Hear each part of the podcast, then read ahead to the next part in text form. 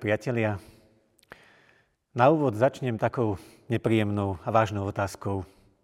Koľkokrát si už zaprel v živote?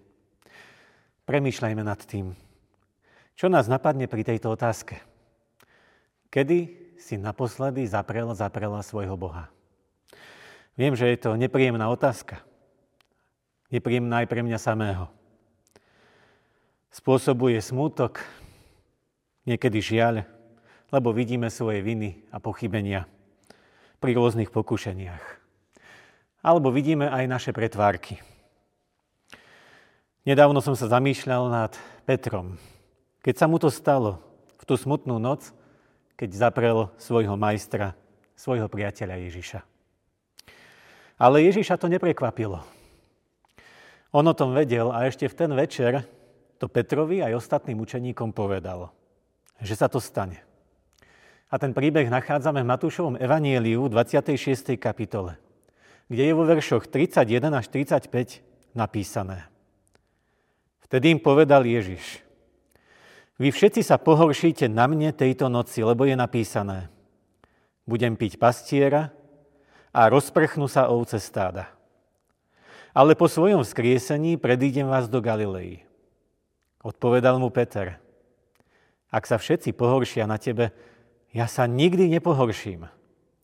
Ježiš mu riekol, veru ti hovorím, že tejto noci, skôr ako kohút zaspieva, tri razy ma zaprieš. Odpovedal mu Peter, a čo by som aj umrieť mal s tebou, nikdy ťa nezapriem. Podobne hovorili aj všetci učeníci. Amen.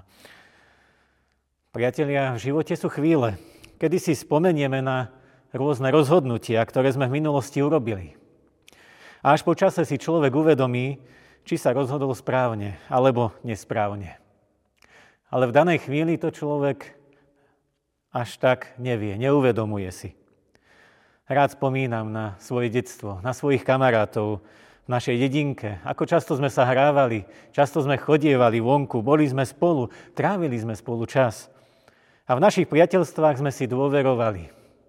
Sľubovali sme si, že sa nebudeme zrádzať, že budeme stáť pri sebe, že sa budeme brániť, že si budeme verní, nech sa deje čokoľvek. Ako to však dopadlo, keď prišlo na lámanie chleba? Ako to dopadlo, keď prišlo nebezpečenstvo? Vôbec to tak nevyzeralo, ako sme si sľubovali.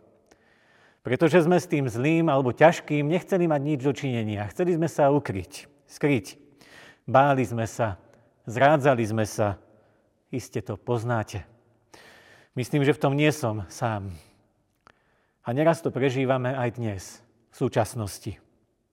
Práve na toto som si spomenul, keď som si čítal o Petrovi aj z dnešného Matúšovho Evanielia. Naozaj chcel za Ježiša bojovať. Skutočne chcel byť vo viere pevný. Ako aj my, keď sa snažíme byť Bohu verní. Žiť podľa pravdy Božieho slova. Snažíme sa, sľubujeme, že nezradíme, chceme byť verní. Zdáme sa byť vo viere pevný. Až, až kým nepríde hriech. Až kým nepadneme. Až kým sa nepotkneme. Až kým nezlyháme, nezhrešíme. A potom sa skrývame. Potom prichádza pocit viny, hanbíme sa, alebo si niekedy nahodíme masku, že mňa sa to netýka, ja hriešný ani nie som, aj keď viem, že to nie je pravda.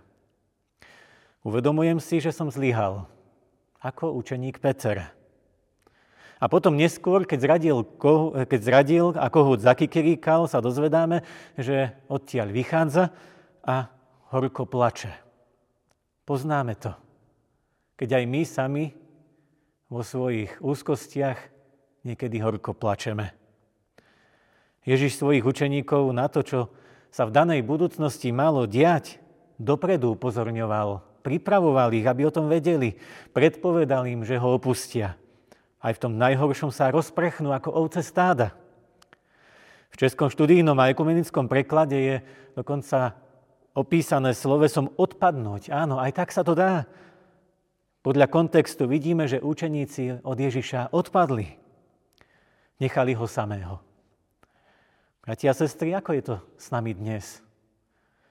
Keď prídu do našich životov skúšky, pokúšania, ťažšie alebo ľahšie veci, ako na ne reagujeme? Či aj my neodpadávame? Či aj my neutekáme od nášho pána? Chtiac, nechtiac, zapierame. Ako sa to stalo aj Petrovi a iným. A tu je dôležité si uvedomiť, že takto nemusíme skončiť. Že aj keď sme slabí a plní chýb, že Boh nechce poukazovať na naše slabosti, chyby, na naše zlyhania. On chce, aby sme mu dôverovali. Aby sme sa mu vydali takí, akí sme, aj s tými slabosťami. Aby sme si o sebe nemysleli, čo všetko musíme dokázať. Nemusíme. Už Boh to dokázal. Už Boh vybojoval ten boj, na ktorý my nemáme. To si uvedomujem obzvlášť, keď som doma pri svojom stole a mám také drevo. A jednou z vecí na tom dreve je toto zrkadlo. Vidíme, že je na poli rozbité. Veľmi mi to symbolizuje obraz nás ľudí. Aký sme aj my neraz rozbití, pretože zlyhávame.